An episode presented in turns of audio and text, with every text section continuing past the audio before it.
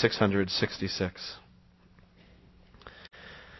Well, so this morning we come to another strange, interesting, intriguing passage in Revelation, another vision, this time of a terrifying beast that comes out of the earth. I thought it might just be helpful uh, to remind ourselves quickly of where we are in the flow of Revelation because today's vision is connected to previous visions. So in fact, if you go back to chapter 12, just really quickly, uh, chapter 12 began a new visionary cycle in the book. You, you know, the book has a series of these visionary cycles that all hang together. And chapter 12 begins another one. And in chapter 12 and 13 and following, what the, what, what the Revelation is doing is it's showing us, sort of revealing the supernatural spiritual realities that stand behind this world not only is there this world that we can see, and not only are there the, the challenges that we face in this world as Christians, temptations, trials, but, but Revelation wants to show us that behind that, and working through those things, is an invisible spiritual world with opponents and enemies who are set against God's people. So chapter 12, we met the dragon. Remember that? The big red dragon of chapter 12, who is Satan. And we saw that at Christ's resurrection, Satan was thrown down and defeated. But even though he was defeated, he's not yet destroyed. And so, though he has been decisively conquered at the cross, he still wages a kind of uh, rearguard guerrilla warfare against the Christians until Christ comes again. Uh, so, if you look at chapter 12, verse 12, I think that verse kind of summarizes chapter 12. It says, Therefore, rejoice, you heavens, you who dwell in them. But woe to the earth and the sea, because the devil has gone down to you. He is filled with fury because he knows that his time is short. So you have Satan energizing in uh, world uh, events to try to crush God's people. He can't fight Christ in heaven, so he's going to try to harass and kill God's people on earth. So now he calls forth some allies. He calls up some agents to help him. And that's what you studied last Sunday. Chapter 13, verses 1 to 10 is the, the beast that comes out of the ocean, this terrifying beast. And we saw that that's, uh, that beast is, there's a lot of things to be said, but the basic gist of it is it's a symbol for evil, hostile, persecuting kingdoms and governments and leaders. It's a, it's hostile, persecuting states, antichrist states that seek to oppress and to destroy the people of God. Well, now, in our text, verses 11 to 18, he's calling forth a second ally. The dragon is uh, sort of raising up now out of the earth a second helper, another beast, as it says in verse 11. So that now we have before us a kind of unholy trinity of dragon, beast, and another beast. Or as he's called elsewhere in the book of Revelation, he's called the false prophet. Let's look at our text. Let's examine this third beast, the third member of the unholy trinity. And you'll notice, uh, I'd like to just point out three observations about this beast. The first observation is this. This beast is a diabolical deceiver. That this beast's mode of operation is to deceive and to trick. Look at verse 11. He says, Then I saw another beast coming out of the earth. He had two horns like a lamb, but he spoke like a dragon. So looks like a lamb, sounds like the dragon. Uh, you, you know, you think of a lamb, fluffy, innocent, harmless, not a threat to anybody. But not only does lamb connote all that, but in the book of Revelation, everywhere else, the lamb refers to who? To Jesus. That's his, his main tag in Revelation. He's the lamb. And, and so this is, this is someone who can impersonate Christ, who can deceive us into thinking it's God speaking, but it really isn't. He's a counterfeiter, is what he is. Uh, this is the false prophet. So he looks like a lamb, but he speaks like a dragon. He's, as, as I said, he's called the false prophet. If you want to put a bookmark here in Revelation 13, flip over to Revelation 19 real quick. Revelation 19, verse 19. You have the the final battle when Christ returns and finally conquers his enemies. You look at Revelation 19:19. It says, "Then I saw the beast and the kings of the earth and their armies gathered together to make war against the rider on the horse, that's Jesus and his army. But the beast was captured, and with him the false prophet. Who's that? He's the one who had performed the miraculous signs on his behalf, and with these signs he had deluded those who had received the mark of the beast and worshipped his image. So it's the same guy we're studying. He's called the false prophet in that verse. So, so you know, a false prophet is, is a deceiver. He's a, a, a religious huckster who tricks us into believing lies about God and whom we should worship. So if the first beast uh, is terrifying and powerful and brutish, the second beast is clever and deceitful and sly and works through subterfuge. Uh, if the first beast, you might say, represents uh, antichrist governments and powers, the second beast represents antichrist religions and philosophies that work together with those powers. This beast is a dragon in sheep's clothing. Let's look at a second observation about the beast. So observation number one, he's a diabolical deceiver. Number two, his mission is to cause people to worship the first beast. So, uh, kind of like you think of the whole, you know, we said that the Trinity, Father, Son, and Holy Spirit. This is the unholy Trinity of dragon, beast, and false prophet. And, and just as the uh, the Holy Spirit's role is to glorify Christ, so this character mimics that by glorifying the first beast. Uh, he's a false prophet. Um, a false prophet uh, would seek to cause people to worship a false god. Look at verse 12. He exercised all the authority of the first beast on his behalf. Here we go. And he made the earth and its inhabitants worship the first beast. So that's his job. Is to deceive people into thinking that the beast is really all powerful, can't be destroyed. You can kill it. It comes back from the dead.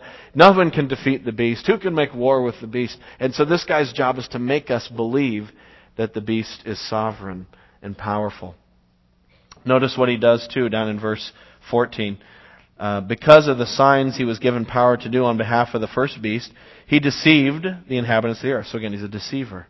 He ordered them to set up an image, in other words, like a statue or an idol, in honor of the beast who was wounded by the sword and yet lived. So, so he even had them worship a statue of the beast. Now, this prophecy would have, and these two prophecies about these two beasts would have really resonated with the people to whom the book of Revelation was originally written. You know, they would read about this evil beast, this persecuting beast coming up out of the ocean, and they would have said, man, that's who? Rome. You know, they were under the persecution of Rome, this tyrannical government that was destroying Christians. And then they would have read about the second beast, and they would say, yeah, we know about this too.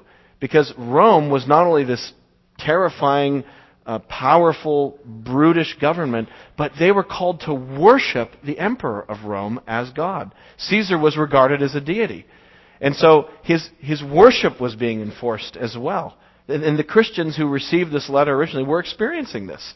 Um, we know from history that, that Domitian was the, most likely the emperor at the time when the book of Revelation was written. And Domitian was, uh, well, it seems like a lot of those emperors of Rome were kind of out, out there a little bit. There, I don't know if it was all the incest or what, but they were really messed up, these emperors of Rome.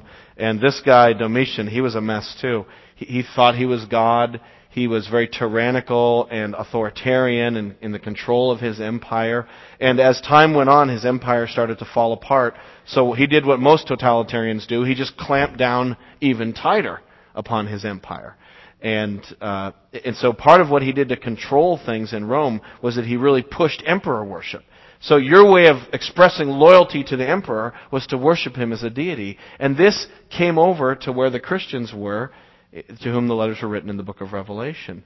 In fact, we know from history that um, he set up a big statue of himself in Ephesus and had people worship it.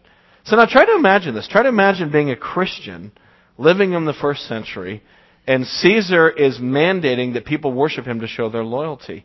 That if you're going to be a good citizen in good standing and show yourself to be a good Roman citizen, you have to say, Caesar is Lord, and burn incense to him and worship him. Imagine the, the festival uh, parades. You know, you know, we have these parades here in Hingham, like on the 4th of July or whatever. Imagine the, the festival parade for the, celebrate the emperor's birthday.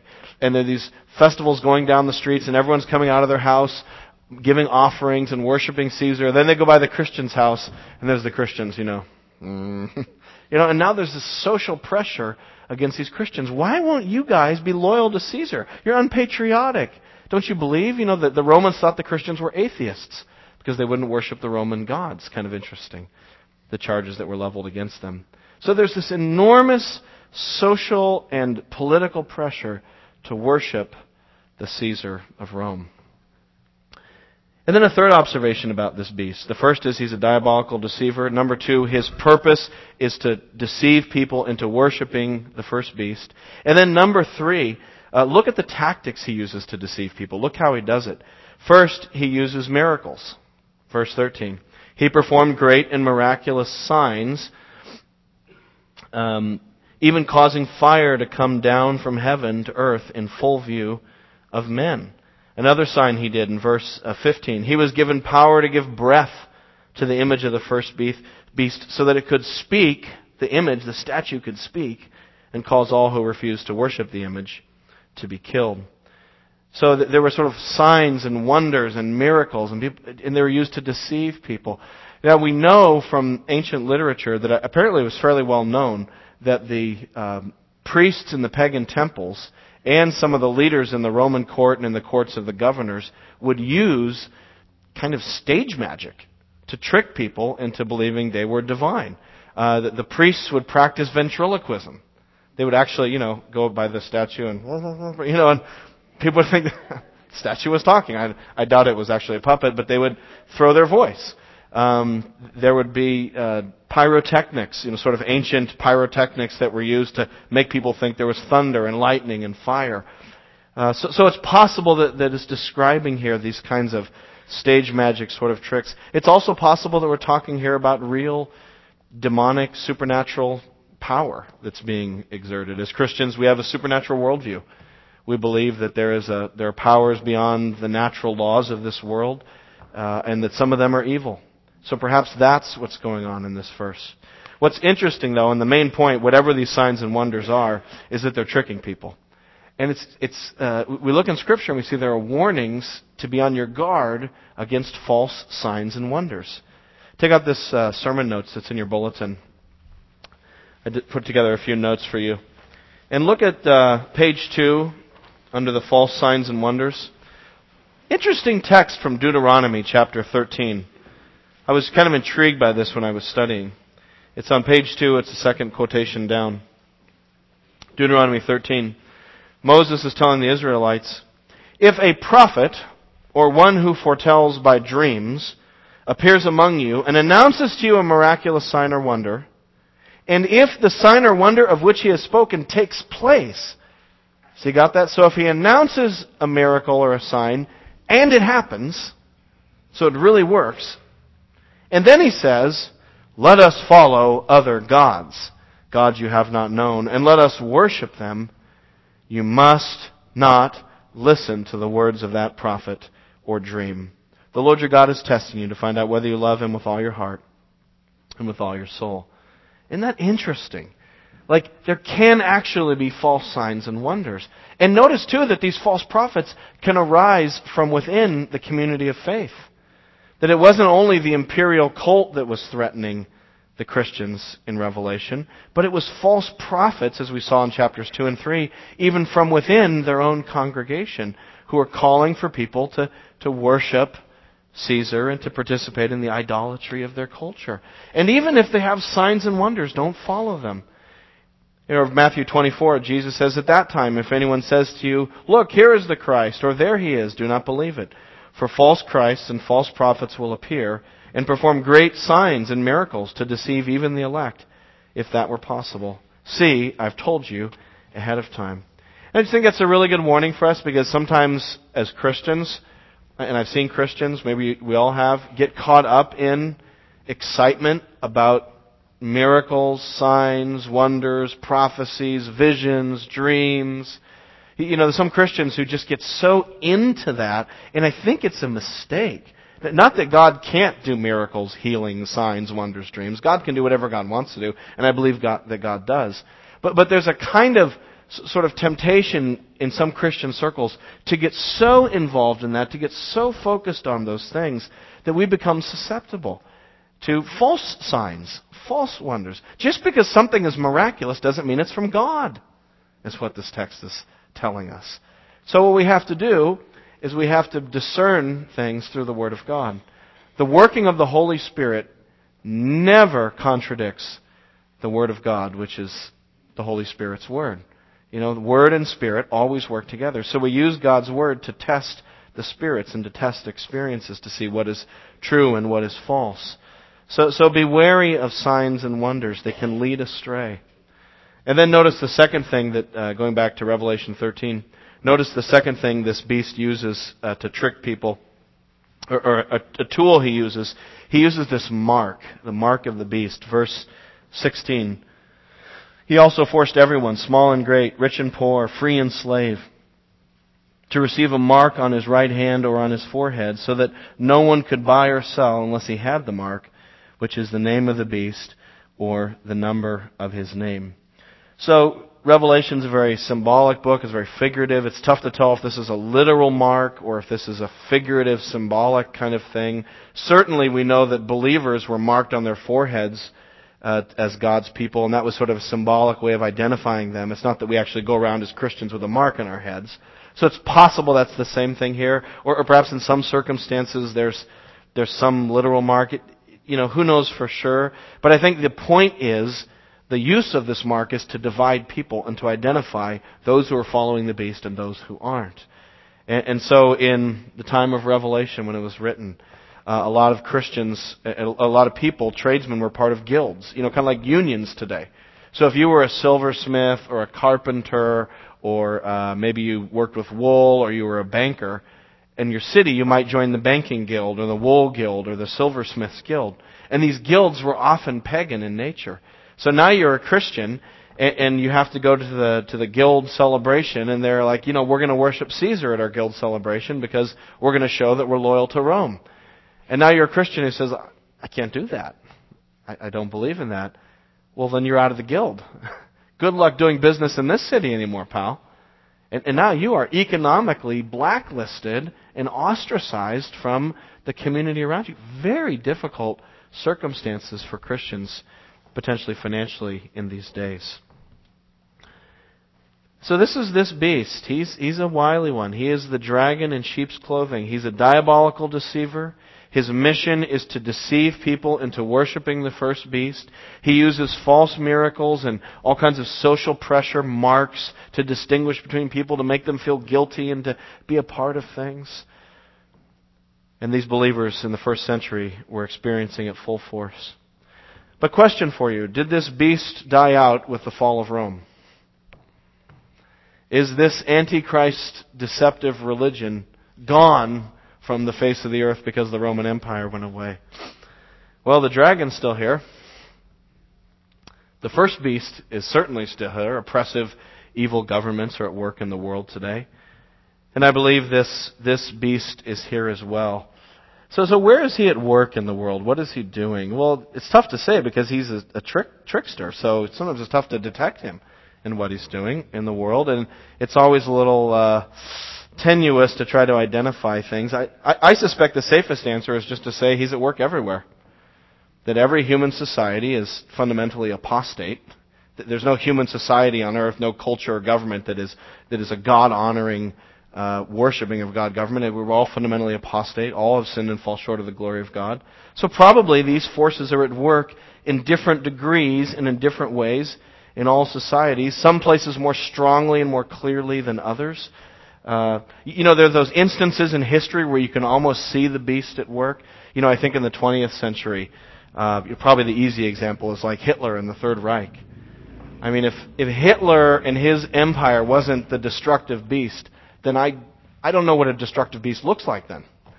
You know, someone that evil, that violent, that satanic and destructive. But not only was the Third Reich powerful like that, but you know, there was this kind of religion around it. I mean, Hitler he wasn't just respected or followed, he was revered with a kind of messianic awe. I mean, there were propagandists who, who would set up these big meetings and, you know, thousands of people would come and Hitler would be three hours late and people would get tired and they'd be restless. And finally his plane would start circling and the crowds were going wild because they'd been waiting all day. And all this was very choreographed. And then he'd step up to the podium and, oh, the Fuhrer is here. There was sort of a messianic aura that was set up about him.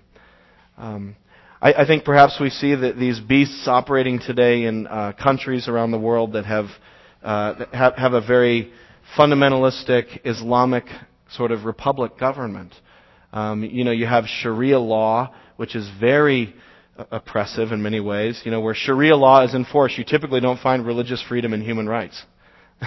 it's a very oppressive kind of legal system, and it's buttressed by an antichrist religion. Islam is an antichrist religion. Now, when I say Islam, I mean the, the religion. I'm not talking about Muslims. I love Muslims. They're people who, who need to know the Lord just like everyone else. I'm talking about the religious system itself as antichrist. You know, it denies that Jesus is the Messiah in the same way that the Bible talks about it. It denies that he's the Son of God. The Quran denies that Jesus died on a cross. It said he only appeared to. I mean, that's just undercutting the very gospel itself. That, that's antichrist religion. Perhaps we see this, these two beasts at work, you know, in you know, communist governments that have crept up in the last century or so. Uh, you know, communism is kind of an interesting thing because on one hand, it's not religious at all. It's overtly atheistic. That's part of communistic belief.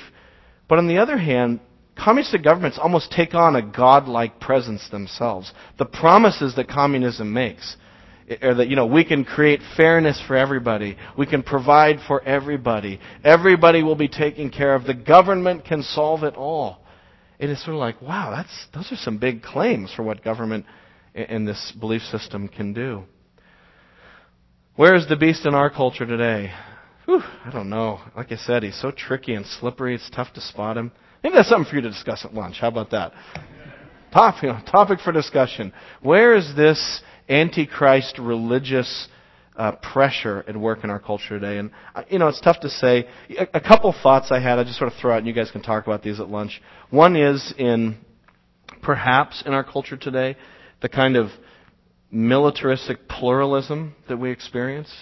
You know, by pluralism, I mean that, that there's a plurality of religious beliefs and views. And on one hand, let me just say, I'm all in favor of religious pluralism. I want to live in a place where I'm free to practice my religion, and others are too. So in that sense of pluralism, pluralism is, I think, a good thing. But I'm talking about what happens out of pluralism, which is uh, this sort of idea that grows out of it that therefore, because we have all these religions, we have to affirm them all as true. We have to affirm them all as valid. We have to accept them all, you know, as, as equally good and true. And that is Antichrist. You know? You, you can't say in a culture like that, I believe Jesus is the way, the truth, and the life without having a real strong pushback. You want to tick off a bunch of people religiously? Get a bunch of people together, you know, atheists, Buddhists, New Age, Wiccan, I don't care who they are, and just tell them all, I believe Jesus Christ is the only way to God, and that without Him you're lost. You know? just you can you can you can imagine this in your head, can't you? You know, what, what is that? You know, that, that's, that's the Antichrist sort of superstructure of, so whatever your particular religion is, we all kind of have this other thing in the back of our minds, which is this militant pluralism that presses down the idea that Jesus is the Savior, that He is the Christ and the coming King. Or another one, there's, there's pluralism. I think another maybe sort of systemic religious antichrist thing in our culture is privatization of our faith. Again, it's the idea that you can believe whatever you want. You can be a Christian, you can be a Buddhist, you can be a Hindu, you can be a Jedi. I mean, we really don't care. Um, your higher power can be Mickey Mouse. That's fine. Just please keep it to yourself.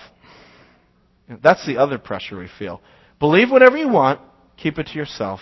That faith has no place in government, it has no place in school, it has no place at work, it has no place on the lacrosse team, Keep it out of our lives. You know, you can have your faith, just keep it in your head.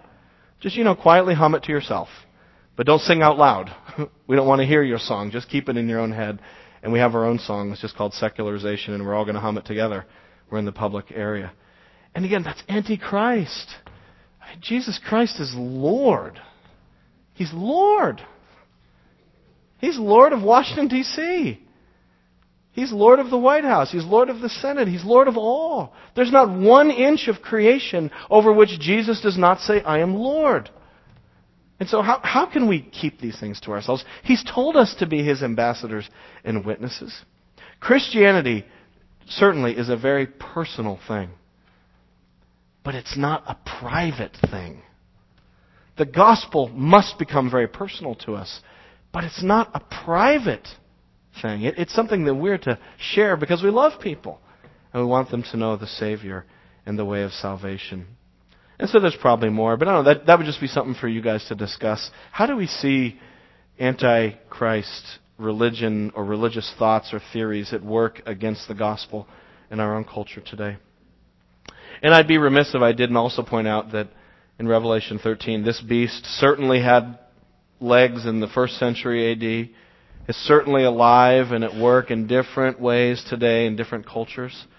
But that there is also, the scripture I think teaches very clearly, a final, ultimate manifestation of the beast that's going to come right before Jesus comes. So sort of a, sort of a super Rome, Rome on steroids, a, a final global antichrist. An antichrist who's already manifesting in different ways now, but will finally come to full fruition. The, the vine of antichrist that is growing now will reach its flower and its fruit right before Christ comes. Put a bookmark here. Look back at 2 Thessalonians chapter 2. It's on page 1173, just a few pages back. 2 Thessalonians chapter 2. The Apostle Paul writes about this final last hurrah for the beast. The beasts, plural. Look at 2 Thessalonians chapter 2, page 1173.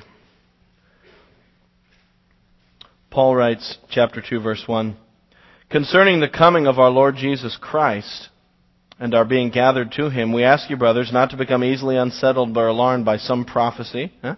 false prophecy, report, or letter supposed to have come from us, saying that the day of the Lord has already come. So they got some idea in their heads in Thessaloniki that that uh, the uh, the day of the Lord had come, Jesus had already come, and Paul's saying, no, no, Jesus hasn't come yet, guys. Chill out. And here's how we know he hasn't come yet, because something's got to happen before he comes that hasn't happened yet. What's got to happen first?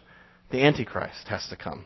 So look at verse 3. Don't let anyone deceive you in any way, for that day will not come until the rebellion uh, occurs and who? The man of lawlessness is revealed, the man doomed to destruction. He will oppose and will exalt himself over everything that is called God or is worshipped, so that he sets himself up in God's temple, proclaiming himself to be God. There will be some final figure who is worshipped, just like we're reading in Revelation. Now jump down to verse 8. Check this out. And then the lawless one will be revealed, whom the Lord Jesus will overthrow with the breath of his mouth and destroy with the splendor of his coming. The coming of the lawless one will be in accordance with the work of Satan, displayed, get this, in all kinds of counterfeit miracle signs and wonders, and in every sort of evil that deceives those who are perishing. They perish because they refuse to love the truth and so be saved. For this reason, God sends them a powerful delusion, so they will believe the lie, and so that all will be condemned who have not believed the truth and have delighted in wickedness. So there is a final, ultimate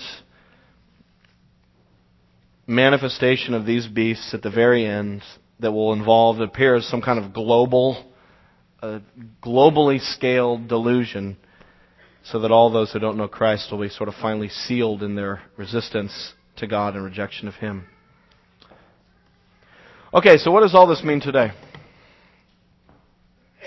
What does this mean practically for us? What, what, this is all very interesting. What are we going to do with this material when we go out of here today and go back into our lives? What does this demand of us? What does this text call us to? And I suppose the simple answer of application for this passage is right there in verse 18 of back in Revelation 13. Verse 18, this is the application. What does it say in verse 18? This calls for wisdom. We have to be discerning and insightful and detect the truth from the error, the, the fake prophet from the true prophet. We have to be discerning. We need wisdom. If the first beast is evil and powerful and destructive, then that calls for something else. In fact, go back to Revelation 13, verse 10. You see a parallel st- sentence structure there. There it says this calls for patient endurance and faithfulness. So when the beast is coming at you with the hammer, then that requires patience and endurance in the face of suffering. But when the beast is coming at you with lies, then that requires discernment and wisdom to see through the smoke screens and detect truth from error. Um, so we have to be discerning. Notice what he says. He goes on, though, in verse 18. He says, If anyone has insight, let him calculate the number of the beast. For it is man's number. His number is 666. I know you've been waiting for the 666. What is this? Everyone is just intrigued by the 666. When I was in high school, I used to listen to heavy metal music, and you know that was a big part of metal. 666. Ooh, what is it? It's so mysterious and creepy. I don't really know what it is. Um, I can tell you where I'm leaning interpretively, but I, I don't want to stand up here and and say that I, I fully understand this when I don't. Uh, I, I will say that, that the different interpretations of 666 tend to go into one of two major directions. So there's lots of different answers people have thrown out there, but they, they tend to kind of cluster in two different camps. One interpretation of 666 is to see it as uh, kind of a, a number code for someone for some specific identity. Uh, so in other words, it's some kind of code that you have to crack. Uh, there was this ancient thing in the ancient world called gematria, and people would use they use it as a game. People would use it. The rabbis sometimes used it. And basically, gematria is you take every letter of the alphabet, Greek alphabet or Hebrew alphabet or whatever, and then you assign a number value to that letter. And then if you spell someone's name, you could then pull out what the number of each letter is and add it up. So you know they'd be like, oh you know I like a girl. I like 344.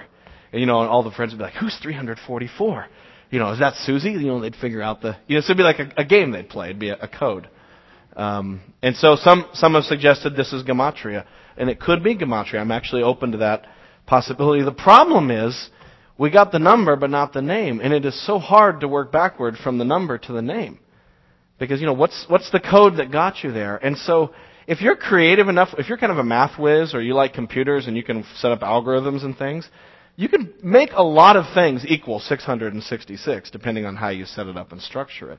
So it's a little bit bewildering to go backwards. You know, some, probably the most common idea is that 666 equals Nero, uh, Nero Caesar.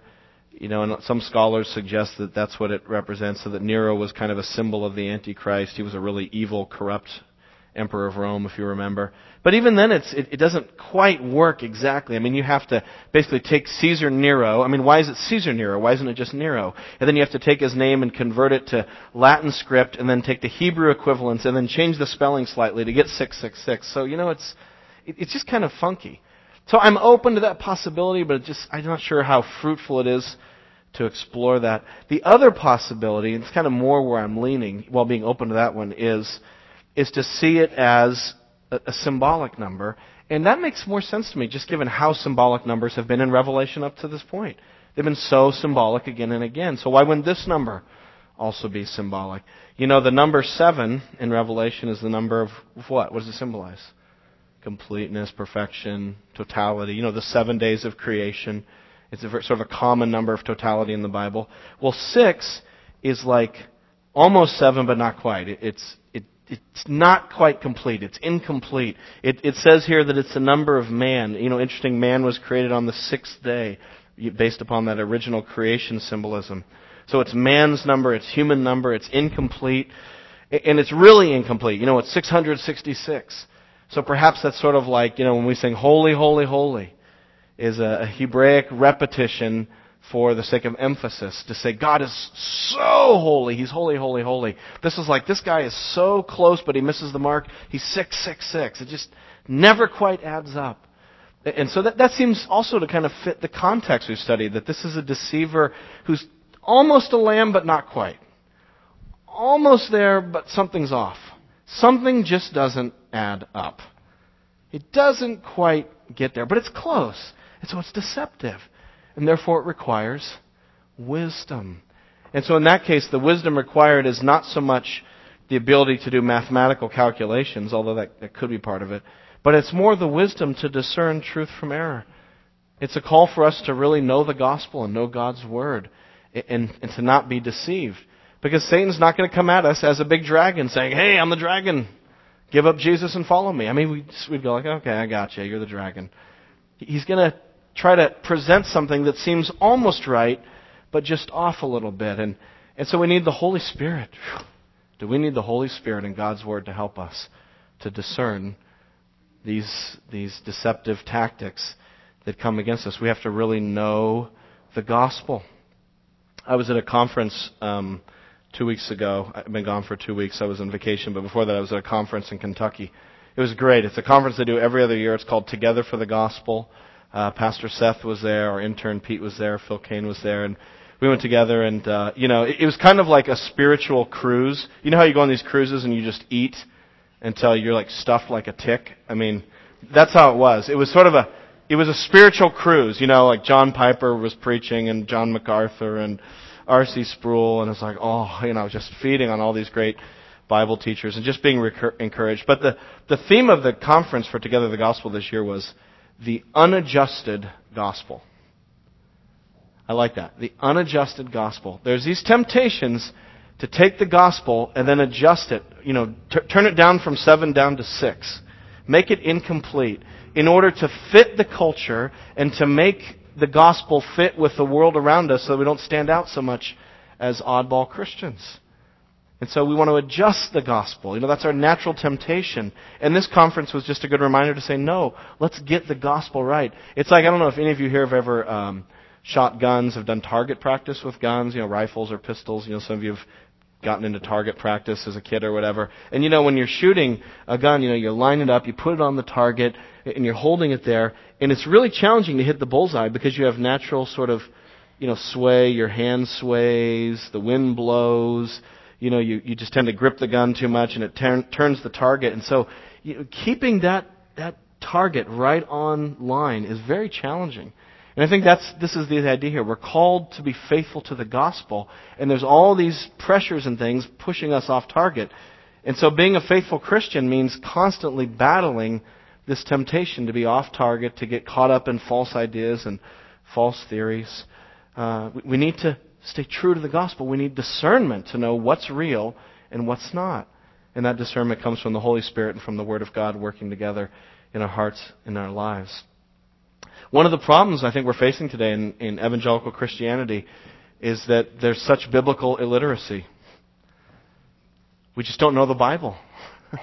there's theological allergicness. People don't want to get into theology. Like, oh, that's theology. Yeah, I'm not into that. And instead, we're, we're kind of building an evangelical Christianity that's based upon feelings, emotions, experiences, intuitions, chasing after dreams and visions and experiences. And not that those things are wrong, they all have their place. But at the foundation of our faith is God's Word and God's truth and the gospel. And if those other things become the foundation, man, we are sitting ducks for the second beast. He'll talk us into anything and just give us a cool experience and be like, wow, that must be God. You know, because we haven't discerned it through His Word and through the gospel. In fact, Paul uh, the Apostle Paul was very firm about the centrality of the gospel. Listen to what Paul says in Galatians. Get this. Paul says, If even we or an angel from heaven should preach a gospel other than the one we preach to you, let him be eternally condemned. Whew. He says in the next verse, As we have already said, so now I am saying again, if anybody is preaching to you a gospel other than the one what you accepted, let him be eternally condemned. Because heaven and hell are in the balance here. You know, the gospel is how we we come to have favor with God and to be forgiven of our sins. Brothers and sisters, you can fill the pews of a church without the gospel.